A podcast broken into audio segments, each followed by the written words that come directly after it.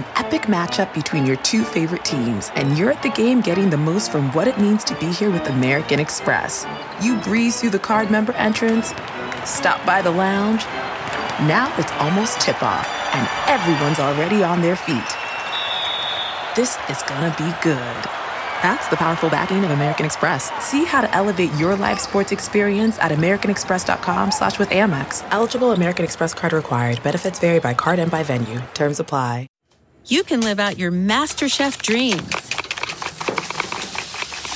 when you find a professional on Angie to tackle your dream kitchen remodel. Connect with skilled professionals to get all your home projects done well inside to outside, repairs to renovations. Get started on the Angie app or visit Angie.com today. You can do this when you Angie that. Welcome to the ID10T podcast number 1122. Uh, today's date is May 28th, 2021. And uh, this weekend for Memorial Day weekend, ID10T.com is doing a sale, a 30% off sale on the website. So go there and save 30% off. Um, so, uh, yes, that is ID10T.com. You can sign up for our email list, which I uh, ask and encourage you to do so we can let you know about stuff. And then I can also let you know about uh, stand up comedy dates that I'll be having that are coming up eh, somewhat soonish. Maybe not in the next couple months, but soon thereafter. So, ID10T.com for that. Let's talk about you, the ID10T community. Events at ID10T.com, like KMB, who writes, uh, I have some good friends who, for many years, have supplied nerdy and nerd adjacent handmade pottery through their website, pawleystudios.com. P A W L E Y. Uh, most of their business has been through large commercial orders acquired through trade shows. Those trade shows haven't been happening, and who knows when they will start again. So they have found new customers by joining local farmers markets. So if you happen to be in the Nashville area and you want to purchase some handmade porcelain treasures, the Nashville Farmers Market has you covered. They're open Friday through Sunday, and you can get all the information you want about the Nashville Farmers Market at nashvillefarmersmarket.org or you can order from them directly at pawleystudios.com, P A W L E Y studios.com. Thank you so much, KMB, for uh, sharing this information about some really cool uh, porcelain stuff. If anyone else wants to share their thing, events at id10t.com is the way to do that. This episode is my pal Garrett Dillahunt, who is a phenomenal actor, and uh, I first became aware of him on a little program called Deadwood, uh, one of the greatest shows in the history of television. And he he was so amazing on the on Deadwood, and has done some really just fantastic roles in other great things, including a little show called Fear the Walking Dead, uh, where he plays John Dorie. So um, we got to be friends uh, as a result of that. And uh, I really like Garrett a lot. He's just a good dude. He's promoting Army of the Dead, which is Zack Snyder's uh, Army of the Dead, which is on Netflix now. As soon as you're done with this podcast, you can race to your content device, be it uh, a laptop, a television, a phone, or some type of internet pad uh, tablet, and uh, you can watch Army of the Dead on Netflix. So here we go. This is the ID10T podcast. Oh, and there are some spoilers if you're not caught up on the current season of Fear the Walking Dead. If you are if you are not watching this current episode, uh, season of Fear the Walking Dead, uh, there are some spoilers in this episode, so I just wanted to give you fair warning uh, about that. Uh, okay, now I will start. Now we resume the starting of the episode uh, number 1122 of the ID10T podcast with Garrett Dillahunt. Roll the thing. Initiating ID10T protocol.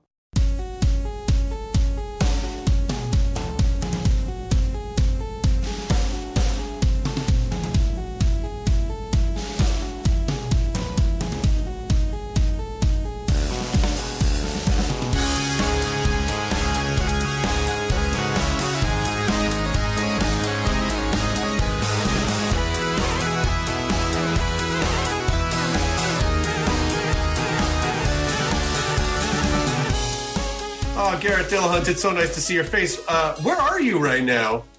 I'm in beautiful New Orleans. Okay, because that looks like it. That looks like the the uh, the hotel door notice of like these are the emergency exits. That's exactly right. I was doing I was doing some other Zoom interviews this morning. We're doing press for Army of the Dead today, and uh, they didn't like my setup, so they made me turn this way. I mean, I was I was facing this one. I thought that sort of crown over the bed was kind of. oh, that looks really cool. That's a cool background. But they're like, no, we want to see the door with the weird hinge emergency exit route on it. That's so funny. I mean, it's it's it's uh, to no end. It, it's it's hilarious to me that you know what we've traded in for having to travel everywhere is like, well, now you got to have good lighting and a background, and you know, I know. I don't know what to do.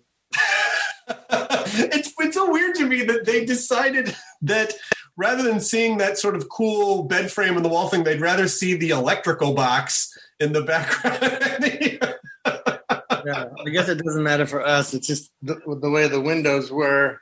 oh, the lighting. Yeah, you know what I Good mean. though. That that's like good dramatic lighting. That's like Yes. That's like- what if I do the whole thing like this? Just like half your face.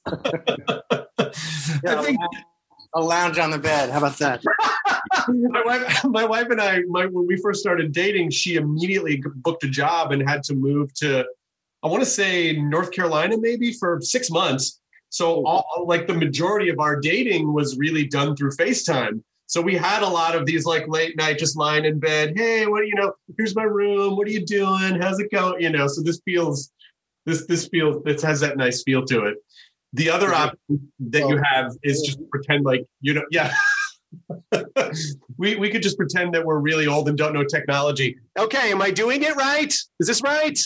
Oh my, where's the where's the record? I don't know where the button is. Where's I'm gonna sit over here. Fuck it.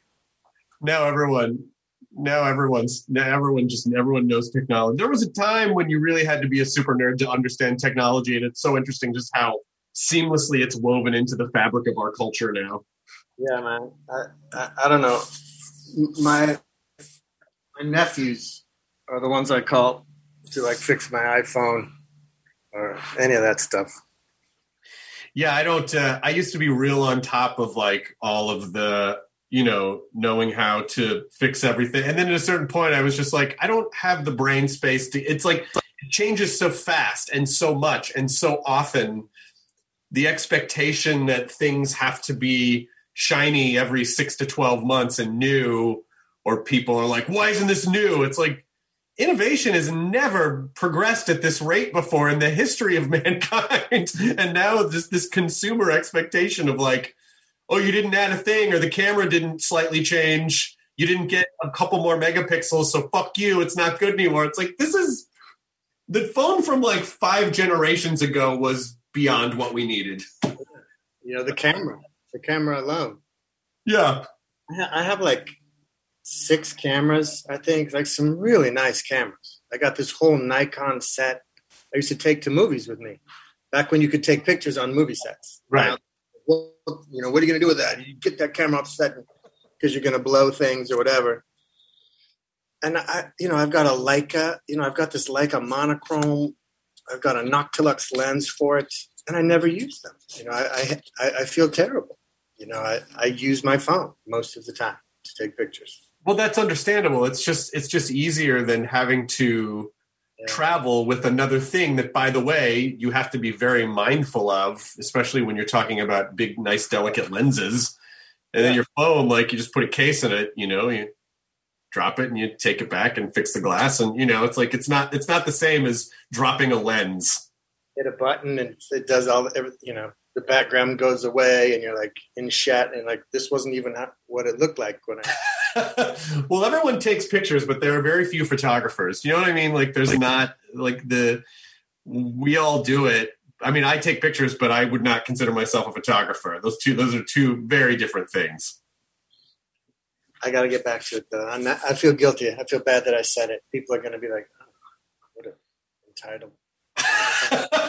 i don't think so at all because i think everyone sort of faces that where you want to you really want to you know especially it's easy to get dazzled by oh my god i'm going to get this gorgeous camera and this gorgeous equipment and all this stuff and then you get psyched up about it. And then at the end of the day it you know oftentimes it'll just sit in a closet because you're in a rush and it's just easier to take your phone. Yeah, and if you're traveling, it's like I don't really have room, and now it's really heavy. You know, Well, and it, it's easy to sort of understand the difference between pictures and photography, especially like with our mutual friend Tyler Shields, where you look at and he shoots so fast too, and he just gets these brilliant like the composition and the lighting and everything. And you're like, oh, oh, that's photography. That's photography. I was just taking pictures and like fucking with the filters a little bit, uh, you know, on the in the app. That's this is not. I was not doing photography. from IG. I'm glad there are still photographers because it must be frustrating to them if there's. Because when I was a kid, I had there's, you know, look, there's probably let's be generous and say there's a hundred pictures of me as a baby. You know, Right. there's probably you know a hundred. There's that, that that's a day. That's in a single day now for kids. Just like so many photos of themselves and videos. I wonder if it's going to spawn like this whole generation of of auteurs and inventive filmmakers, or you know, I don't know. Everyone's going to be so comfy in front of a camera. Maybe they'll. I don't know. Well, I think I think it'll also spawn a generation of like um, retro, you know, people using like pinhole camera, you know, just like really classic Yeah, yeah. old, just just because it's, you know, it. Um, I mean, it.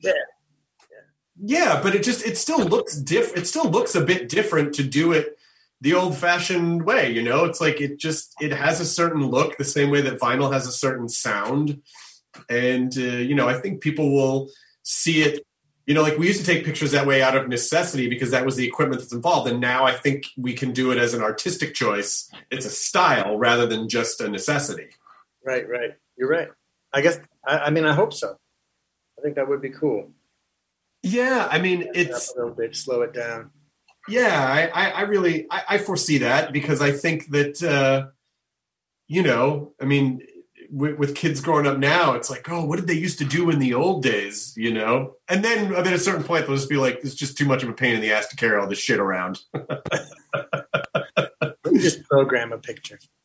what are you shooting right now are you allowed to say Yeah, yeah. I'm here shooting a movie called Where the Crawdads Sing. It's adapted from a novel of the same name, a very popular novel. I've learned like it's all these breaking all these records. oh fantastic Yeah, it's the story of this swamp girl in the you know 50s and the next 20, 25 years of her life, maybe. And you know, it's a murder mystery and a you know, and I, and I play her father back in the in flashback. You know, not the best dad. That's why I've got my white trash stubble on. oh i always just keep it on all the time because i'm gonna say, why do you have yours then? I shave with an actual razor blade maybe twice a year, if that. And I and I go, ah, I don't. This is just it, it's a camera thing. That's too much. It's just too much to do this. I don't. I don't have time. In the old days, we used a straight razor. Let's try that. Yeah, you'd go to a barber shop and they'd scrape it off your face with a blade, and then you'd get a bloodletting. And then you take a picture with your pinhole camera. And you're had to sit there for nine hours. Still, you couldn't breathe. I like playing the old man game because it's like you don't even have to go back that far to sound like an old person. You really just have to go back a few years, and everything's progressed so fast. You I don't, I don't feel old, you know, but you do the math and you're like, oh, oh, I guess some time has passed. the best thing is just to not do the math.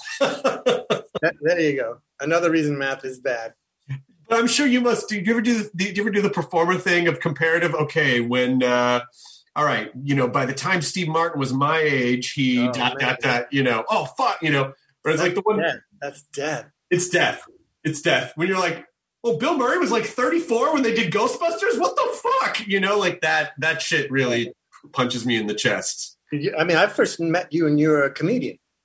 I mean, you, do you still do stand up at all? Or Well, I haven't because of the pandemic, but yes. Sure, sure. Yeah, I mean, I was up until like a couple days before quarantine last year, and then and then I'm booking dates for Oh, cool, cool. possibly the fall, definitely 2022. I've already booked dates, so yeah, I'll be I'll be back on the road when that's. I don't know why. That's the most terrifying prospect to me. Just, I, I, don't, I don't know how y'all do it. I really don't. Just, there's nothing between you and them. You know, I, I guess you know you get really good at it. I guess, but I just, I can't, I can't imagine it. I think if you were to ask any comedian, they would say it doesn't really feel like a choice. It's more of a compulsion to do it, and just something about your mindset. You when you start out, a lot of your shows are just not great. It's just the way it works. But something in your mind is like, but I got to get up and do it again. But that must feel the same. I'm sure a lot of people feel the same way about about acting. You know, like, oh, how I don't know, how do you do that? How do you call up these? How do you on demand your emotions? You know what I mean? Like that to me feels like, how the fuck do you do that? You know, and, and then, do it multiple times for close ups and different shots and right.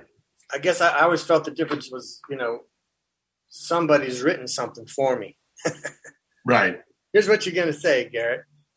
and I suppose comedians, you know, you, you they'll use the phrase "I've written a new show," so at least there's a loose outline. I guess you know what you're going to talk about, but it always seems so.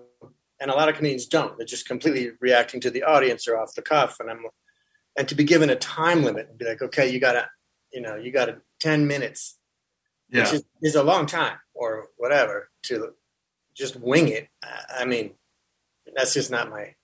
That doesn't sound like fun to me. But it, but since we're, we're peeking over the fence at each other's you know career yards, I I think for me like acting or even sketch comedy or whatever, it feels limiting because it feels like you're not in control of almost any of it. You don't have any responsibility for any of it other than what you can do in the moment and just hope it all hope the good takes get used and the lighting's good and the music's good and everything. And but then on top of that, you're really confined, you know, unless you're doing like a Christopher Guest movie, you're really confined to whatever the words on the page are with some minor like you know you might be able to change a word here and there with some directors but to me it feels like oh your your craft is very confining confining and for me if things aren't working i can just pivot on a dime and and i, I feel that makes me feel safe You're right. You're right. Because I, you know, there's been a lot of times, some of them more recent than others. I would have liked to have pivoted when stuff wasn't working. Man, I this is very. I think this is not. Uh, let's pivot. let's pivot yeah and and you don't always have the freedom to do that so what do you do in those moments where you're like okay this this doesn't this isn't quite working the way that i am the way that i would prefer it to so how do i just as a performer just perform my way through it Well, you're right. You know, now, now that you mention it, and even more and more as I as I, you know, you get older and you get more experienced, and you, you a great thing about that passage of time is you just uh, you don't you don't care as much. You- You're just like I don't need to. I don't feel. I don't have to be cool. You know what? I don't have to stay here if I don't want. to. I don't have to do that. You know what? Let's just let's just let's just call it a day. Or, but that's not what you're asking. Really, you're you're talking about like on the day. On the day you're in it you're in it yeah just something doesn't feel right or it's not or you're, you're or whatever if the director you're not really seeing eye to eye or it's not being communicated or you just or you just have that feeling like when things just feel like they're not aligned and you're like "Ah, i just mm, i don't know this doesn't feel you know like Not How- well, I, I mean, sometimes I'm wrong. I'll say that. You know, like, uh, like I, I remember Winter's Bone at one point thinking like, I'm not sure what's going on here. You know, is this gonna is this gonna work? And it's this brilliant movie, so I clearly, clearly didn't know what the hell I was talking about. You know, I wasn't enough aware of the big picture. You know, but I, I- I guess on the day, I guess the, the the insurance for that situation is you've you've been really careful about the job you took. Huh? That's like the only way. Like work with people you trust. You know, really vet them out. Um, but but maybe that's also the miracle of it. You know, that it's a real it's a real alchemy that needs to happen for. That's kind of the miraculous thing I love about this business, about my my side of this business. It's it's it's like a, a feat of of it's like a magical act if it all works if if it then becomes this great product you know it's hard to make a really good film or TV show. You know, Yeah, because you're, you're to trying- a bad one. absolutely because you're trying to articulate. Like the project has to articulate so many different crafts and people just aiming at the same thing, basically. And it's like, Yeah.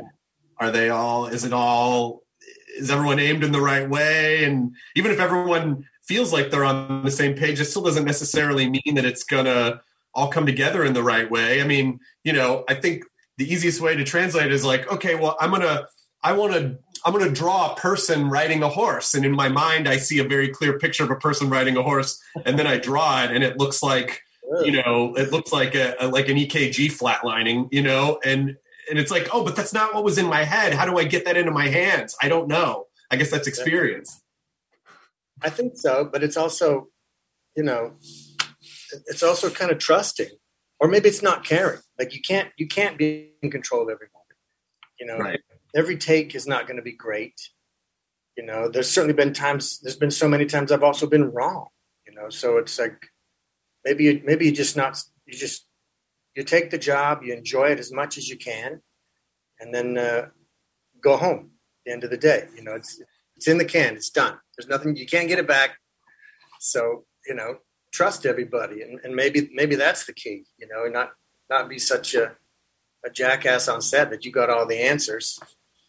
You know, and also probably understanding that it's a process and like your career is a process and th- some things are going to turn out better than others but nothing things rarely hinge on one job. I mean like y- y- yeah, it's like the, the, the, those jobs are all of a sudden it's and, and generally the jobs where it's like oh my god this person totally broke out and they got nominated for a thing and there are multiple things that it's like when you really look at it that was not an overnight story it's very rare that that happens that was the culmination of many projects that you realize like oh that person's been working for a decade or two and i just didn't know about those other things you know it's like you never see the all, the work that goes into the craft yeah. You know that that reminds me of a theater story. sorry, sorry. Yeah. But I, I was I was doing this play with Frank Langella. I was pretty much fresh out of grad school called Booth. It was about I played Edwin Booth, and he played Edwin's father, Junius Brutus Booth. You know, uh, John Wilkes was also in the play, but just a small part. Obviously, before he was going to assassinate the president. So it was all these all this theater stuff, and I got I got savaged in the New York Times by the press, just destroyed.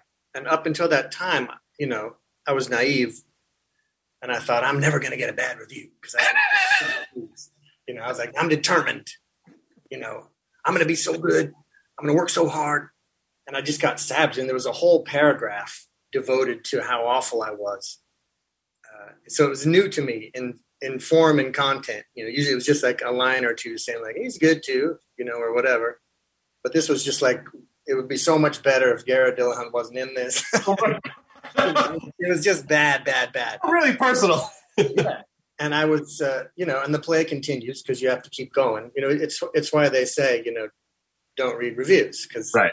the bad ones or the good ones can really fuck you up. You know, if you if you like a guy's good review of your whatever your movie, and then he the same guy reviews your next one poorly, you can't say that oh he doesn't know what he's talking about because you've already said like oh I believed it when he said great things. right right right So you shouldn't you should just ignore him. And and I was laughing when I read it. You know, I was reading it to to my friends, but you know it was tricky. And uh, at the time, my co-star was seeing this this he was seeing Ellen Barkin, Mhm. and to avoid the kind of crush of people in his dressing room at the end of the of the show every night, you know, who were wishing him well. Mine was nice and quiet. You know, he came and she came and hung in mine with me, and, she, and, and one day she said, you know, how you doing? You know, with her like crooked face. And, uh, and I said, I'm okay. You know, and she's like, you know, sorry about that review. And, and, and then she told me a story about her. She was working on a movie with Robert Duvall. And a previous movie she had done, she just got destroyed in the press, and it was wrecking her. Like she said, I wasn't, you know, they, they had to call the shooting one day because she just couldn't function because she'd been so destroyed Right, by the right. thing. And Duvall came to set the next day with the notebook, and in it was a bad review for everything he'd ever done. The Godfather, Tender Mercies, th- things he's won Oscars for, you know. The, and he just was like, "Look, you'll work again." Oh my Like the whole point was, it doesn't fucking matter. right. What do you think? You know, and and it's true. You know, it's I, I most of the time I know when I suck. You know, I, I'm really my hardest critic. You probably are too. So you, you don't even really need it. You know what I mean? Right. And it, Yeah. And what are you going to do? Quit? You know, am I going to Well, and because we're our own hardest critic, that's why some of these times when you know, if we get a bad review of something, it just it just pokes at that. Oh, is this just confirming this thing that I think about myself, or you know, like, and in a way, some of what we do really more for comedians for comedians than actors, but th- there is. You know, like the approval for a comedian is vital to our survival because we need people to show up at our shows and we get that instant feedback. So it's part commerce and then part ego like largely ego but but still it's hard to separate those two things and go okay because so much of our business is based on the approval process. Yes you can work on this movie. Yes you can direct this thing. Yes you you know but a lot of the times especially in the beginning it's no no no no no no so we we have to you know fight our way through a swamp of rejection just to start to get to the you know to the to the good parts so it's it's tricky because it It is. It it is. threatens our it, it, it hits our survival like it can threaten our survival if someone says this guy sucks in this thing it's like oh my god so having robert duvall go you're gonna work again look see Like, just know it. Just accept that fact. You know, yeah this is this is now what you do. For better. Yeah. There's guys that make, you know, horrible movie after horrible movie, one after another. They just keep making them. Like no no one says stop. You know, it's it's weird. well you you know I, they- they'll dig these up every once in a while on the internet where you'll look back at you know a, a revered movie i mean i can't think of an example but movies on the level of like you know Gr- groundhog day or ghostbusters or back to the future and, you anyway and find like a bad review or someone's like this is the worst you know? And it's like well who was right? I guess that was the guy who felt that he was right that was his opinion but also the box office was right because all those all these people liked it. So Yeah. you know like either one you know? Like what are you going to focus on? And that famous story, like you know, the studio not wanting Al Pacino in The Godfather, and just like you know, the crew laughing at him as he's doing. This scene. I mean, can you imagine? First of all, just like laughing, you know, and then comes the scene where he where he you know goes to the bathroom, gets the gun, comes out and shoots everybody in the restaurant, you know, and, and then the studio's like, okay, okay, I see, I see it now, you know. yeah, but it's so, and this is just the way the business works. All those people that were like, "This is the worst idea ever." I knew this was going to be great. Yeah. Al, you were always our guy. Really? I mean, you know, but that's just the way it works. you got to it just goes to show right you just gotta you got you got to be honest with yourself but you got to also bet on yourself you know That's such great advice. It's just I think the things that the things that make you great, not just you, but you in the in the performer sense, the things that make you great, the sensitivities that you have and the empathies and the being able to embody characters in dramatic situations. You're the sensitive in a way, almost like an emotional medium in a way, you know? But that sensitivity also means that you can be sensitive. yes yes no it's true you know you, there's a there's a certain sort of skinlessness in an artist you know and that that leaves you vulnerable to sometimes even the slightest breeze you know can be kind of painful yeah. But maybe that's maybe that's the downside You know. Maybe, but it's just it's just it's just doing what you were saying and navigating in that healthy way and going, okay, this doesn't mean everything, and this is you know no one thing. It's just like keep going. But I really like the idea, and not just for acting, but I think for any any kind of pursuit where someone's really trying to break into something where you are talking about like you do you vet the process and the everyone involved and you're like in a way you go from auditioning and hoping that you get any job anyone will hire you to no i'm going to audition them. I want to make sure they're right for me. That's harder to do in the beginning especially when you're just trying to survive but it's also a very powerful shift when you well it's it's love or money they say right are the reasons you do a job. You know it's a completely valid reason to take a job even if it's a shitty job because you need money. You got Right. responsibilities. You got you know got to put the kids through school or whatever eat, you know. But if, if you have the luxury of maybe being able to take some time every once in a while, it sure does make a difference in your happiness if you can, you know, be a little choosy. Right. Right. If you're shopping while working, eating, or even listening to this podcast, then you know and love the thrill of the hunt. But are you getting the thrill of the best deals? Rakuten shoppers do. They get the brands they love with the most savings and cash back. And you can get it too. Start getting cash back at your favorite stores like Urban Outfitters, Sephora, and Nike. And even stack sales on top of cash back. It's easy to use, and you get your cash back through PayPal or check. The idea is simple. Stores pay Rakuten for sending them shoppers, and Rakuten shares the money with you as cash back. Download the free Rakuten app and never miss a deal. Or go to Rakuten.com to start getting the most bang for your buck. That's R A K U T E N. This episode is brought to you in part by Audible, your go to destination for thrilling audio entertainment. Whether you're looking for a hair raising experience to enjoy while you're on the move or eager to dive into sinister and shocking tales, Audible has an exclusive collection of thrillers from best selling authors that will keep you on the edge of your seat, like The Guest List by Lucy Foley. Experience stories like never before, where every chilling detail is brought to life by captivating sound design. Plus, as an Audible member, choose one title a month to make yours forever. And now, new members can try Audible free for 30 days. Just visit audible.com slash WonderyPod or text WonderyPod to 500 500. That's audible.com slash WonderyPod or text WonderyPod to 500 500. Yeah, because then you really feel those you really feel that difference when you're doing it for you. And at least at least if it doesn't turn out in a way that you wanted, at least you can go, well, but at least I chose to do that. You know, like I I do like that responsibility of not it's it's those ones where it's like you you do a job or you do something where you're like, I didn't really want to do this, and then it doesn't go well, and you're like, God damn it, I fucking didn't even want to. I knew, I knew, and it's still, you know. Well, I have I have, I have friends who've won Oscars, and, and and I know, and I'm not going to name them because it's you know the story I'm about to tell, but I know sometimes they've said to their people like, I need to win another Oscar, you know, like, and and I know they didn't win the first one because they had that mindset you know, right? They had the mind. They they won one because they just made something that they loved. You know, they just were like they had no expectations about it. Maybe no one's going to see the thing. Right.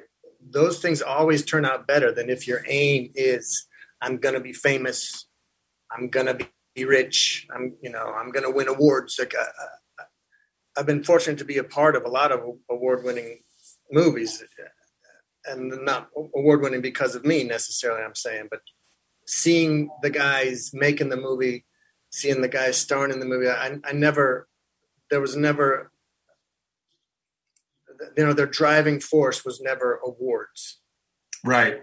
It was just, you know, it's, it's almost the opposite. It's this, this purity of, of storytelling, this purity of spirit. You know, that's, that's the way the best stories get told. Well, yeah, because you, you can't, and, and even if, goals are tricky, right? Because they they give us direction. Like a goal gives you direction, but I think you have to be flexible enough to sort of recognize when a goal isn't serving you. You know, which is hard to do. But if your goal is to win an award and then you win that award, okay, now what? You know what I mean? Like it's yeah. like you said, oh, I need to win another one. I, oh, but I thought you won. Yeah, yeah, yeah, yeah. But now I, you know, I always have to keep try to and my wife is really good at going, "Oh, I think you're doing that thing where you're like, "Oh, I just want this thing," and then you get it, and you're like, "Yeah, but it's not quite, you know, it's that sort of like constant dissatisfaction. It's like it's okay to be satisfied with things or just the process of things, but that that kind of chasing that result is is real tricky and dangerous. It it's, kind of goes hand in hand with the comparison game you were talking about earlier. You know. Yeah. Yeah, because there's no like I mean, if if you look back at your life, you know, I think those result moments, oh, I won this or I got to do this thing, they're not necessarily as fulfilling as like, oh, I had this experience where I did this thing with all these people. And I don't know, would you would you say that some of your most do you have those experiences that are like this is this experience was more valuable to me, even though no one saw this thing, than this other thing that a lot of people lauded and saw. You know, that was fine, but this other experience was really just more intimate and personal. I think so. Absolutely. I, I, I think, you know, you. I mean, it's almost two different things, but isn't it? But there's there's some some movies I've done that were just the greatest experiences, but weren't great movies at the end of the day. You know, and sometimes right. You don't have a great time. You're not necessarily having fun on the movie, and the movie turns out amazing. You know, just you know the the sensitivity maybe of the team wasn't on display in the making of the thing, but boy, in the putting it together, it really you know the the vision held.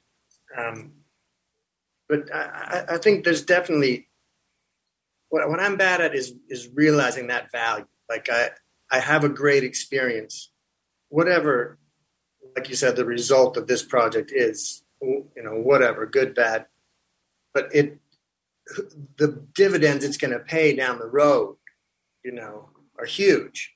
And if you can start piling those up, because that's, I mean, in hundred years, no one's going to be talking about Garrett Dillahunt's film and TV shows, probably, you know, probably none of us. You know, what, what, what are we doing here? You know, we might as well do things that we love, do things that fulfill us, and maybe contribute something decent to the world.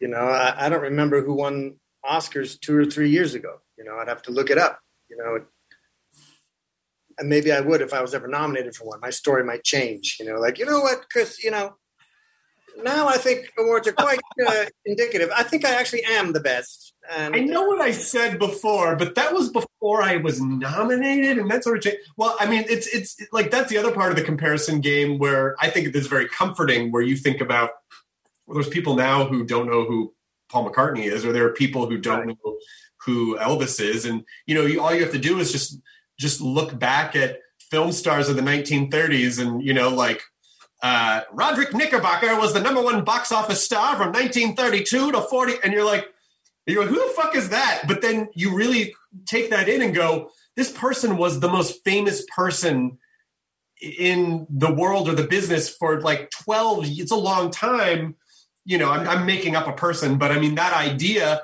and i've never heard of them so yeah so what you know like so why am i so concerned about yeah. knowing me. People the size of jobs or the size of but again, it's some of it is because there's a certain degree of that that kind of helps lead to more work, give you more options, you know, try to create some security in what is really a wildly insecure business that's not Absolutely. Remotely stable. I mean, and and really, if your goal is to get rich, and so you're like, I'm going to become an actor, I'm going to become a comedian. I think we both would tell them there's easier ways to get rich if that's your only goal. You know. Yeah. You know, most most actors I know live below the poverty level. You know, it's it's really it's it's it's really dicey, and, and maybe the purest form of it is community theater. You know, or you know, just people telling each other stories, and you're like, oh, there's the dentist up there playing Stanley Kowalski. You know, like your imagination does the rest. You know, it's it's a really it's a really weird profession, isn't it? Yeah, it is, and and, I, and I'm sure people as they get success and sort of think like, oh, and if that if that's the only thing that they're after, and they go, this really wasn't what I thought it was. Gosh, I really miss those days when I was living in a studio apartment and just like doing real stuff and hanging out and didn't have a lot of responsibilities and really just got to you know, and uh, but I, I do think that part and parcel sometimes with the artistic process is a degree of dissatisfaction or like a degree of discomfort that kind of lights the fire to that you you know you got to fuel and then and then, and then what comes out is the art stuff you know? So may, maybe that's just the constant wherever you're at the kind of artistic creative mind is is just a little bit dissatisfied and that's what helps to kind of fuel the process. I don't know. It might be. You know i, oh. did, I did a play one time with olympia dukakis you know who just just recently passed away. Uh, called "The Milk Train Doesn't Stop Here Anymore." It's a little known, well, little done uh, Tennessee Williams play. We did it at Williamstown, and I was like her little boy toy. You know, she was an aging starlet or whatever in the day, and uh, and I remember she was just talking about how things changed for her as she got older. She was talking about being backstage, waiting for her entrance, and she said, and I was looking at the doorknob that I was going to go through, and I thought, ah, I could open it or I couldn't. you know, and, and, it's just like her point was your reasons change for doing things. You know, right. she went through the door. You know, but it, it wasn't necessarily all driven by the same things as you as you go through the different seasons of your life. You know yeah, I mean, as, as you start to f- discover things that are more important to you, or I, I always I always find it interesting that when performers or actors or comedians or musicians or whatever they just kind of kind of disappear or something. And people go oh how sad their career it's like there's this general like oh how sad and it's like what do you mean? Like that person could have discovered happiness or just didn't feel like they needed to chase this thing anymore. And just because they're not as famous or you know or quote relevant as they used to be it's like what if they're the happiest they've ever been you know? Like and we don't ever we we don't we tend to not reward or celebrate you know like health like emotional health as much as like fame or the this person did this it's like well but i hope i'm not you know like 85 and still like posting you know shirtless selfies on fucking whatever the Instagram of the social media of the day is. You know what I mean? I still got it. you know. Uh, uh, listen, I think just as I think now you have to, but just for comedy, like just to be fun. I still got it. Look at this. Hold up an old headshot, an old you know eight by ten glossy. Yeah, yeah, just, just like the, the the floor panel of where you got different like you right, got a top right. hat on and then a, the suspender. Yeah, the baseball bat with a glove on the end of it. When it was announced that you were coming on to Fear the Walking Dead, I was so excited because you really are one of those guys that, you know, it's like, oh, that guy's fucking good. Like he does cool stuff. I mean, I uh, if, if, I'm not mistaken, because it's been a while since I saw it, but it's obviously it's one of the greatest shows in television. Did you not play two different characters on Deadwood? I did. I mean, technically three because I snuck into the movie. You snuck into the movie. It was David Milch, right? It was David Milch. Yeah. And so, was, was, there any kind of like, well, maybe people won't notice, or like, you know, it doesn't matter because it's like a play and, and you play? Because that show really was like a play. It was acted like a this brilliant theatrical piece. Was it just like, you know what? It doesn't matter. It's like you're two different characters, and that's just the way. You know, I don't know if that's what he thought. I, I guess I should have grilled him more, but I, I, I remember I remember my last day as Jack McCall, who was the only, who was an actual historical figure. You know, Wolcott was not, and I, I was uh, sad because I really enjoyed my time. No one know, you know, I'm not a real famous guy anyway. I'm not a real famous guy now, you know, but certainly not then. You know, I was fresh out of well, ten years out of school. You know, I hadn't done much TV. I'd done most, mostly theater you know, I, I, rode my bike down the West Side Highway to Chelsea Piers to audition for this. I was I had an audition for Bullock, but before I even got there, they were like, "Oh, we cast it." You know, well, you want to read this other part? You know, so I was like, "Okay," and they wanted me to read for the doc, and I was like, "The doc." Never get the doc, you know, and I, I sat in the waiting room and it was all these older gentlemen with, you know, walrus mustaches and, you know, Brad Dourif played ended up playing the doc. Right. So I went in the room and there's Walter Hill and David and you know, and I was like, you know, I, will never get the doc, you know. and David was like laying on the floor because he has back issues, and he was like, "Whoa, whoa, whoa, that's uh, that's uh, self defeating." Uh, will you read this other part? I was like, "That's what I was hoping you'd say." And so they gave me Jack. I went out in the hall and let a few other people come in. Then I came back in and, and read for Jack and ended up getting it and uh, you know, I was supposed to have this cross-eyed contact lens because apparently his eye was all fucked up, but it didn't arrive in time. They changed the shooting dates, and so I was like, well, I can do this. You know, I could do this droopy-eyed thing. You know, and I'd done a whole play this way once for a guy who'd just been in a fight, and so that became the thing for him. And I think because of that, and we just had this really gnarly, chewed-up beard, I, I was kind of harder to recognize than maybe I would have been. Uh, and no one knew who I was. And on my last day as McCall, I'd had such a good time. You know, David's, I think, a dream to work for. I really like working the way he works, which is often, you know, flying by the seat of your pants. You know, he'll he'll throw out new stuff, literally hot pages, like uh, right out of the printer, you know, for the day, and it's chunks of dialogue. Um, I just like working that way. I, I, I like the, the dynamicness of that and the immediacy of it. But I was sad, and I said, I said as much to David. I was like, "So it's my last day," you know. I was like, ah, I'm sad, and he's like, "Yeah, well, uh, come here, come here." And we went to the Gem Saloon, which wasn't being used that day, so it was empty. We just sat at this gem table. You know, my heart's pounding because I don't, I'm not comfortable yet in this world. You know, this is one of my earliest jobs. And he said, I, I got an idea. You know, I want you to play George Hearst. Know, it was this whole plan for me to play Hearst. Oh my God! You know, that's my wife's great great grandfather. Yes. and, so, and the, the Gerald McRaney ended up playing him. That's Right. And so we had this whole thing. You know, I I went to the makeup guy because it was, you know, I finished mid first season, and this guy wasn't going to show up till second season. So they had to finish filming the first season. There'd be the break, and it would air, and then they would. So I had a long time, but we were gonna. We did this whole thing with my hairline was to shave back like that. This prosthetic nose because he was closer than my age eh, at the time than Gerald, I guess. Um, and I was doing a play back east, and David called, uh, and he's like, "Listen, isn't uh, he's going to be more of an off-screen presence in season two, so it's it's not going to happen. And I was devastated, but I played it cool, you know, because I was busy doing some Shaw play, you know, in summer stock. and but but I think him sensing that I'd be afraid, or, or maybe him being afraid that I'd be afraid or, or sad, he said, uh, "But there's this other guy." who I think's right in your wheelhouse. This sort of advanced man, for Hearst, this geologist named Wolcott, and that's that's how I got Wolcott. That's that's fantastic because I was just. Uh, by the way, I did I did I my wife had never seen Deadwood, and when we started dating, I was like, "Well, you got to see it because you know your great great grandpa."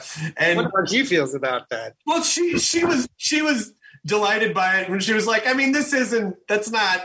you know, he was definitely not a gangster, you know, which basically which basically George Hearst was in Deadwood. He was basically like a gangster. Like he had his sort of territories and you know, and the um the fight between his guy and Swearengen's guy yeah.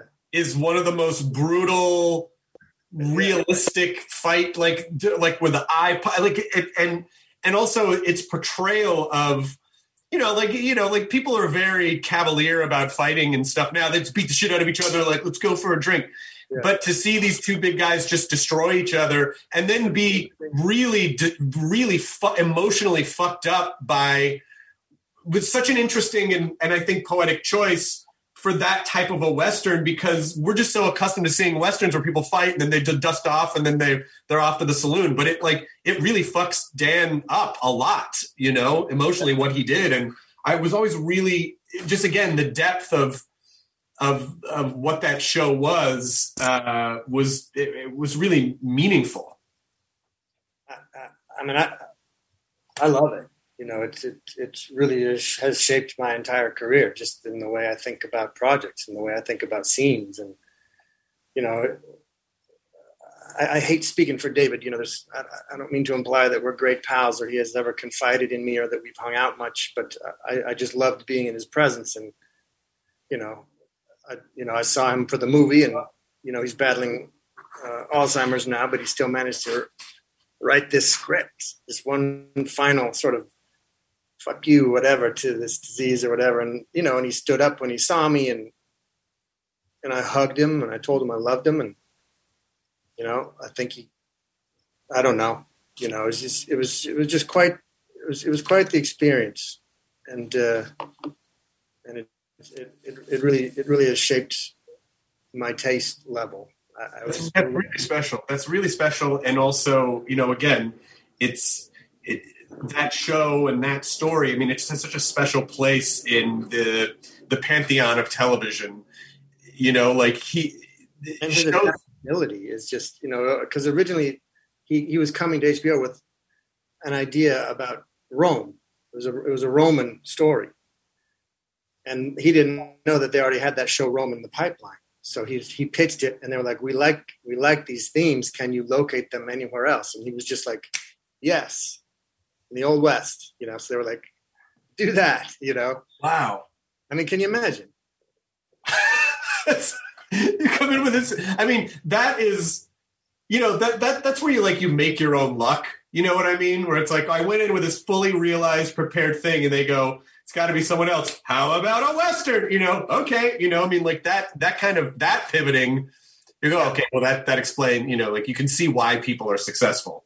And I think Bochco said it really well. He just said he didn't know anyone who's harnessed his demons for good more than David Milch has. Okay, it's time to commit. 2024 is the year for prioritizing yourself.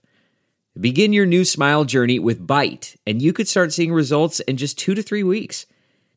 Just order your at home impression kit today for only $14.95 at Byte.com. Byte clear liners are doctor directed and delivered to your door. Treatment costs thousands less than braces, plus, they offer financing options, accept eligible insurance, and you could pay with your HSA, FSA. Get 80% off your impression kit when you use code WONDERY at Byte.com. That's B-Y-T-E dot com. Start your confidence journey today with Byte. When you choose Organic Valley, not only will you be enjoying great tasting dairy, you'll help to save over 1,600 small organic family farms who are protecting over 400,000 acres of organic farmland and all the plants and animals that call it home. This is dairy you can feel good about. It's great tasting, high quality organic dairy, ethically sourced from small organic family farms. To find Organic Valley Dairy near you, visit ov.coop. That's ov.coop. Well, we did a we did a Talking Dead the other day with uh, Keith Carradine, who again I'm also I'm also in awe. I mean, I, I I often make the stupid joke to myself about Walking Deadwood, where it's like so many great actors from Deadwood came over to you know you and Keith Carradine and Kim Dickens and Keith coming on as uh, as John Dorie Sr. I was like, oh, that's really interesting because Garrett kills you in Deadwood. He kills when he goes, yeah, I was only on like four episodes, and that fucking that guy kills me, you know. But he said he just he has such a love for you because you worked together on that, and then you were opposite his daughter Martha Plimpton on Raising Hope, and so that you you and now he's John Dorie Sr. and so you've had this kind of dance, and and he's just such a lovely, wonderful. Even just the hour that I spent talking to him, just such a wonderful man he seems. Well, that's good. That's good to hear. You know, I, I remember coming to his trailer with, and I had a I had a book I wanted to give him. Shit, I can't remember what the book was but I was nervous because I was a fan. You know, like I said, I was pretty new to the game, I, and I think that's also another reason people didn't necessarily know it was me playing the second part. They weren't thinking to look for this guy. Right. Some people knew, but most people most people immediately know now. Like if they go back and watch the show. But anyway, I, I went to his trailer. You know, it was the last episode, and I was. And I knocked on this trailer door, and he's like, "Oh, hey, man," you know, and and I was just like, sir, you know, and, and, I, and I remember seeing his face almost almost fall a little bit, like like he was like like he he just wanted to be a guy, one of the guys, you know, right? You know, he just wanted to hang with it, and and I was doing this thing, this this thing, and he just was like, oh, you know, I I don't know if I want to be that to this person, you know, right? And it's not that I'm saying I'm any kind of Keith Carradine or anything now, but you know, when people now done similar things to me, I, I know what he was feeling. Because right. I said, like, oh, fuck, am, am I to that stage? You know, I, I'm still trying to figure shit out. You know, don't, don't, don't lionize me. You know, aim higher or let's just be friends. Can we just, oh no, I don't have any advice for you. You know, it's just, it's funny. It's really funny. Well, I think it's also just because, you know, especially like you said, you're still in the process figuring shit out, but also, you know, I think that type of a dynamic, uh, there's an expectation, right? You have an expectation of he probably feels in that moment like, oh, this person has an expectation of who I am or who I need to be or who I need to be for them, as opposed to just sort of being in the moment together as two two dudes hanging out, you know. And th- those two are those two are different dynamics. I mean, I, I've I've often heard some of the most famous people in the world go, "Hey, you know what? You know, people they they want to come up and they take a picture, but it'd really be great if they were just like, "Hey, man, how's your day going?" You know what I mean? Just like Sure. being part of a because I don't think mo I think most people who are reasonably emotionally healthy do not feel super comfortable being elevated. Like, you know, like they want to just sort of Right. feel like, no, no, no, we're all, I'm not better. No one's better. We're just all just hanging out. Let's just be, let's just be human beings having an experience. And it can just be that. Yeah, and I, I know that's how I feel, and and I know that some actors are much healthier about you know dealing with their fans and and letting them have that that moment. They they Right. want this special experience, and it's like, oh, well, who am I to deny them that too? You know, Absolutely. it doesn't matter if I feel like you know some schmuck, you know, like like go, you know, go get Michael Jordan's autograph. You know, it's like get, get uh, you know, it, who, who am I to say? You know, just give them give them their moment. But it, it's an interesting thing. It's kind of cool that he's on the show. Uh, he's on the show now. I mean, I wonder if, uh, I wonder now, just because of social media and the internet and stuff. Like when Deadwood was on, it was just at the like just slightly before. I mean, there were certainly forums and there were certainly there was certainly fan culture online, but you know, social media really just um, corralled and condensed it into like real tangible communities that could communicate in quickly in real time. And so, I mean, I and I, I think I'm I feel like I may have said to you when you came on to The Walking Dead, like, oh well, this is this will feel different in a way to other stuff because it's a very wonderful and distinct community around it that it, it's just it's just a different you know do you did you feel the difference in that community versus other stuff that you'd worked on I think so. I mean, it's, it's a rabid community, that's for sure. But also, you know, there's people you think of as your friends. yeah you know, that I've met at conventions, or Yeah. I only know from their Twitter handles or something. You're like, oh yeah, that dude. yeah Hey, buddy. You know, it, it still feels respectful. It feels, you know, they're very, they're quite discerning. You know, they can really tear apart an uh, an episode, you know, and get real detailed about it. And you know, that sometimes they're spot on with their theories, and we're like, damn, we weren't we weren't as tricky as we thought. They figured it out right away.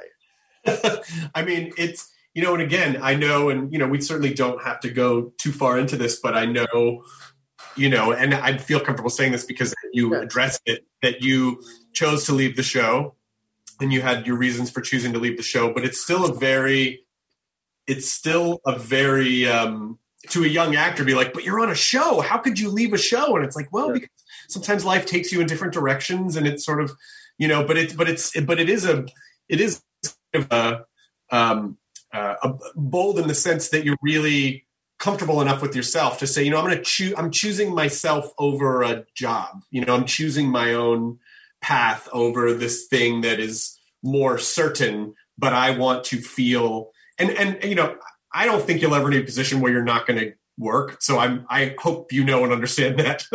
but but choosing, but sort of choosing yourself over a job is is a really big it's kind of a big deal especially in this business where we're conditioned to think like once you got something man don't ever let go of that thing because you don't know you know Yeah, and I mean, I've certainly never done anything like that before, and and you know, it's not like you know they, they could have easily said no. In fact, they they did at first. You know that I think it was a lot up to them as well. I, I've struggled with the way to to tell this story because I, I really wanted to be. I said, let me take the heat. You know, I, I didn't like things people were saying to them, and um, I think they're very kind, you know, because I, I thought I was being very complimentary and fair. Because you know that it's a great character, you know, it's it's, it's one of the best intros I've ever had, you know. But I mean, I played the guy for three years of my life, and uh, I just knew it was it was no longer where I should be, and so I I, I hoped that they would uh, see things my way, and you know, on their own. I didn't. I don't write the episodes. I don't. I didn't choose how to go. I didn't. You know, it's it's it's all them. And he called and he said, like, well, this is what's going to happen this season. So I was surprised, but relieved. You know, but you know, happy and grateful to them for allowing me to to go. I mean, I, look, I'm putting. I'll, I'll see things from the other side now. I'm executive producing my own show, you know, with my buddy Greg Garcia. You know, Oh, that's fantastic. it's wide, you know, and it's uh, and I can't tell you how, how excited I am about it. You know, it's and he is too, you know, and and the fact that he is excited again and uh, you know and proud of it, you know, it's really fucking good. You know, it's, it's funny. It's so it's so much of us in it. You know, we've been involved with it together since its inception, and he's just a genius. You know, he just goes off into the woods. You know, I drop a few pebbles in the well, and he comes back with with all those themes in something I never could have imagined. You know, and it's I just love the cast we've assembled. You know, so many people wanted to be a part of it. You know, and I'm just uh, so flattered that they took the call. Like, would you mind, you know, checking this thing out? Like, yeah, and oh my god, this is great. Uh, and it's exactly one. Who knows? We, we might never get a second season. It doesn't matter. You know, we're going to try to do something here that that that we love and that we're really proud of. And uh, I, I can't wait to talk to you again about it once we start shooting or once we once we get the season in the can. You know, it's, Well, that's the thing. It's like like the the it doesn't. Yes, it would be amazing if it got a second season, of course. But the experience of what you'll learn just doing the first season is going to be invaluable. Like you can, couldn't put a price on just learning how to be an actor and an executive producer, and to Yeah. really sort of and I think everything. if I'd you know played John through the end of you know for three more years, I'd, I'd be almost sixty years old. I don't know if I could do this this this job anymore. You know, or this particular one. You know, it might be something else. That's fine. I'm not trying to say like I'm so decrepit, but I'm just it's like I feel good. You know, I feel strong. You know, and I can still do this, but I need to do it now. You know, right. uh, I have a movie I'm going to produce. You know, I got this great property called Moonsong. Uh, it's just just up my alley, and I'm looking for a director for that now, and to get this adapted. It's just it, it it it feels like a new a new season for me that I've, I've I never thought I could do. I never thought I I deserved to do or something that I that I could be boss or that I could actually get something like this made. You know, I've always sort of felt like, you know, I, I've enjoyed being of service to others, but you know, I think something happens to you at a certain stage of your life where you're just like, I, I think I'm better off, you know, and maybe you would be too, without me fighting you all the time. You know, but also just like you you just you know yourself better the older you get so you know the types of things that make sense to you Mhm. and and again it's it's it's it's another shift between taking any job versus well now i'm auditioning the now i'm auditioning the production to make sure it's right for me to you know what i'm just going to go make the production i'm going to make it exactly what i need and i'm at a stage in my life where i know what that is and also you've worked on so many things that you've picked up so much you pick you probably picked up so much more knowledge than you even realize Yeah. just from being in the process for so many years I think I think you can fall into a trap. Some people don't, and I'm amazed by those people. You you're kind of one of them. I think that you just like because you do so many different things, but I keep waiting. I've my whole life for some kind of sign or or I'm sure as soon as I get here, then I'm sure I'll know X, Y, or Z. Hmm. Well, no, maybe it's when I get here. It's like it's my driver's license or being old enough to drink or you know, just these these landmarks you set for yourself, and then you get there and you, you're like, I still don't really know much, you know, and and finally it clicks in that like no one does, you know, but but they do it anyway, you know, right and, and you find out how you figure it out, and your your your voice is valid, and at some point you got to admit you're a professional, you know. that's that, that that that's the good kind of you like self-awareness is good but that kind of awareness of oh i am a successful person and i think it's it can be difficult because you don't ever want to the trap is like well i don't if i say that is am i an asshole for, for acknowledging? It's like no you're just Yeah, like- respecting the you're you're acknowledging where you are and you're respecting you're aware of i've been working for this many years. I've been able to work on this many jobs. I probably kind of know what i'm doing you know? So and that's okay to recognize that. And none of this would have happened without fear. E- either the mindset or the experience you know? It's i will always be grateful for it, and I'm I'm so proud to have been a part of it, and I'm glad that I'm in that universe. You know. Well, yeah, because it, you know, like that.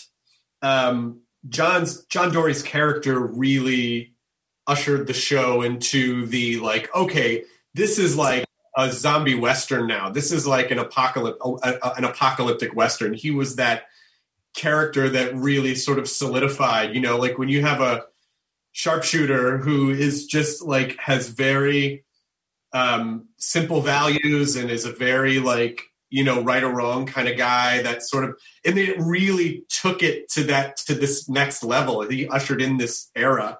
Um, he helped to usher in this era on the show of like the the identity of the show and like like really locked it into that which is great.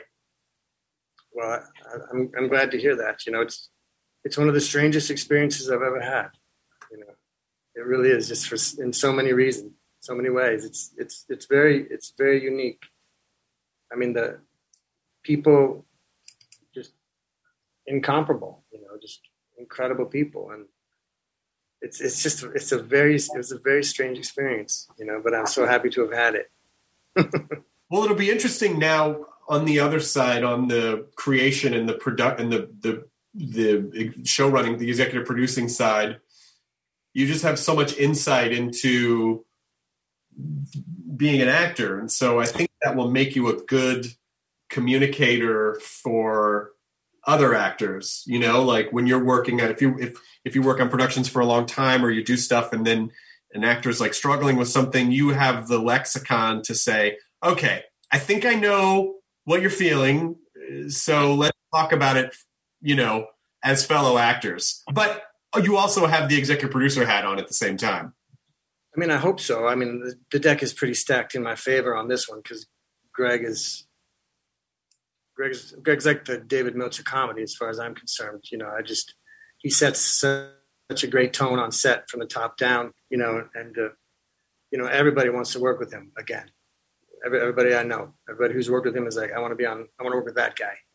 So I don't anticipate a lot of problems. You know, we we, we set up we set up a pretty good system, um, but I, I do hope. You know, I'm I'm I'm worried about me more than anybody else. You know, I'm I'm kind of lonery. I'm kind of keep to myself. And like, if there's a problem, I'll just, well, I'll just work around it myself, you know, and I know I'll need to be a better communicator. I'll need to be a better resource for my castmates, you know, and, uh, you know, and I certainly don't want them to feel like I'm the boss, you know, I want them to feel like I'm Jack, you know, you're Gloria, you're Barb, you know, it's, it's going to be so I'm just so excited about these people. There's this one kid on it I just love so much, and every time I see him, I say out loud, I'll be alone, like, I love this kid.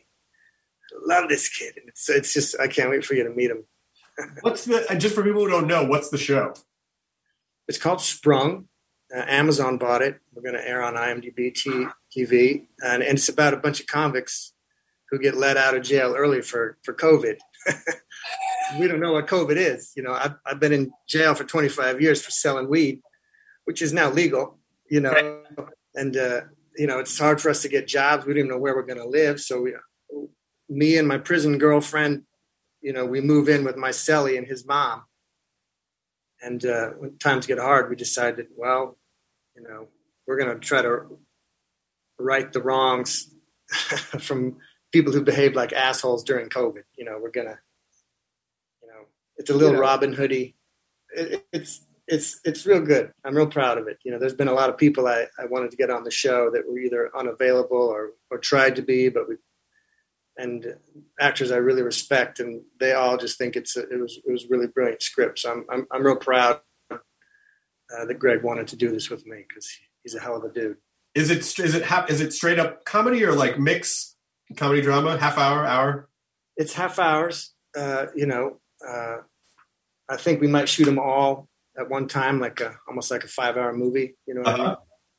I don't know if that, that that's a loose plan, but uh, uh, it, it, it's a comedy. Yeah, you know, they're, they're, it's a comedy with a lot of heart. You know, I, I just felt like that was something else I wanted to do. Was I think people need a laugh, and I think mm-hmm. people need a little bit of hope. Right now, times are really hard. You know, so I just I just wanted to do something that make people feel good. That's nice. That's really nice, and I do think people appreciate that. I mean, I know, like you know, it. You you really do see the. Uh, I mean, obviously, you know, entertainment isn't. You know, it's not. I, I wouldn't say it's. You know, it's not doing the work of doctors and Yeah. you know critical care workers, it, but you can really see in a time of crisis where it does serve a function, where it does really like even just those breaks where people can just sort of disengage from the world for a second and just lock into something and feel normal and okay. It really does have that power to make people feel grounded and okay and connected. Yeah, I, I, I- I don't think it's the most important thing in the world, and uh, at all. But it's it's not unimportant. That's right.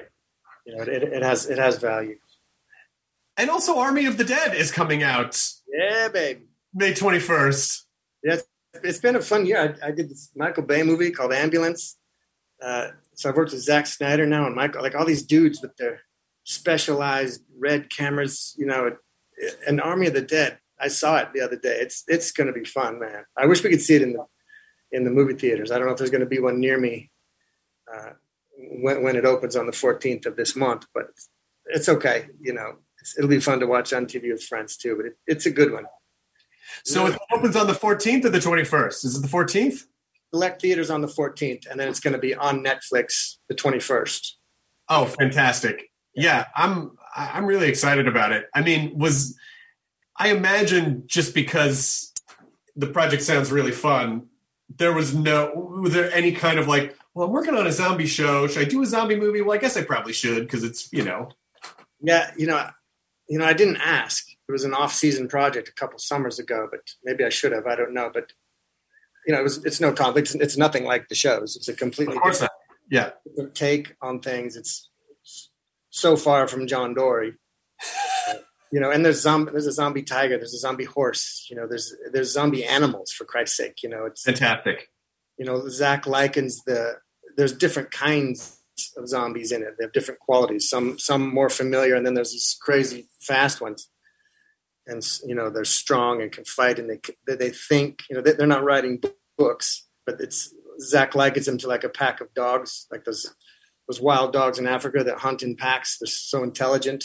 Yeah, Really, the most dangerous thing in Africa. A lot of people think um, they're, they're like that. So it's it's a real adversary. The danger is, and tension is high, and uh, I, I think it's going to be a lot of fun. Strap in, yeah. I'm so excited to see it. I mean, it, it's you know, it, especially because we get so much more excited when new things come out now because we've watched so much stuff that it it's just like, oh my god, a new thing. You know, like we really plan our sort of stay at home date nights around, oh my god, this thing comes out Friday. Like it, it was so easy before to sort of like, yeah, you know, just kind of watch stuff whenever. But we've kind of gone back a little bit to event watching, you know, like, oh, this a new episode. Because we finished Yeah. everything. We finished Netflix. You know, it's Yeah. like a the entire canon. Yeah, like we were watching uh, Kirkman's other show, Invincible, which is great, and it's Oh, like a new episode would come out, and you're like, "Oh my god, there's a new episode! It just came out. We we get to watch a new." You know, I mean, so just knowing that there's a thing coming out that we have to to look forward to, you know, is uh, it it it it's it delights me. It absolutely delights me, and that's like that's we don't have to wait too much longer. No, it's pretty soon. What's today? The fifth. Yeah, we're recording this on the fifth, so it'll be on. Uh, we'll watch it on Netflix when it comes out on the twenty first. So we'll, you Maybe know. we'll maybe we'll all watch together. We might have a watch party or something. That'd be fun. Oh my god, that'd be so much fun. That are you are you good at watch? Are you? You're. It sounds like you're able to watch your own stuff, and you're you're fine with that. Well, you know, I can be pretty critical, but you know, I've I've learned to just keep it to myself and just let people enjoy the thing. But you know, it, you're always like, huh, I thought my posture was better than that, or I thought I was really no one else would see that you're fixated on. yeah, yeah, you know. But it's hard to avoid anymore these days. People post shit everywhere. It's hard to avoid your own stuff. But speaking of, I know I'm late for my my last uh, press thing of the day for Army of the Dead. Well, you should go do that, Garrett Dillahunt. It's so nice to see your face. I I love. You. You're the most fun, so I hate to. Oh man, no, it's okay. Well, you know, you could just call me and we could just talk randomly Oh, anytime. that'd be great. Yeah, I don't know if I believe you, but I might do it. You absolutely. Yeah, we we've already had the like let's be pals texts. You know what I mean? Like Oh, man. it's it's uh, it's on, man. We're we're friends, bud. We're friends. You're good dude. I, I feel the same about you. Congratulations on all the amazing, exciting things and and making good choices for yourself and and all the stuff you're working on. I can't wait to see Sprung and I hope to see you in person soon, my friend. Yes, sir. Keep taking care. Best to your wife. Take care, you too. Bye bye. ID10T scanning complete. Enjoy your burrito. Hey grown-ups, The Cat in the Hat Cast is a new podcast from Wondery, perfect for the whole family. Join the Cat in the Hat and your favorite Dr. Seuss characters as they get whisked away on a new adventure every week. Fish dreams of creating his very own polite and quiet podcast.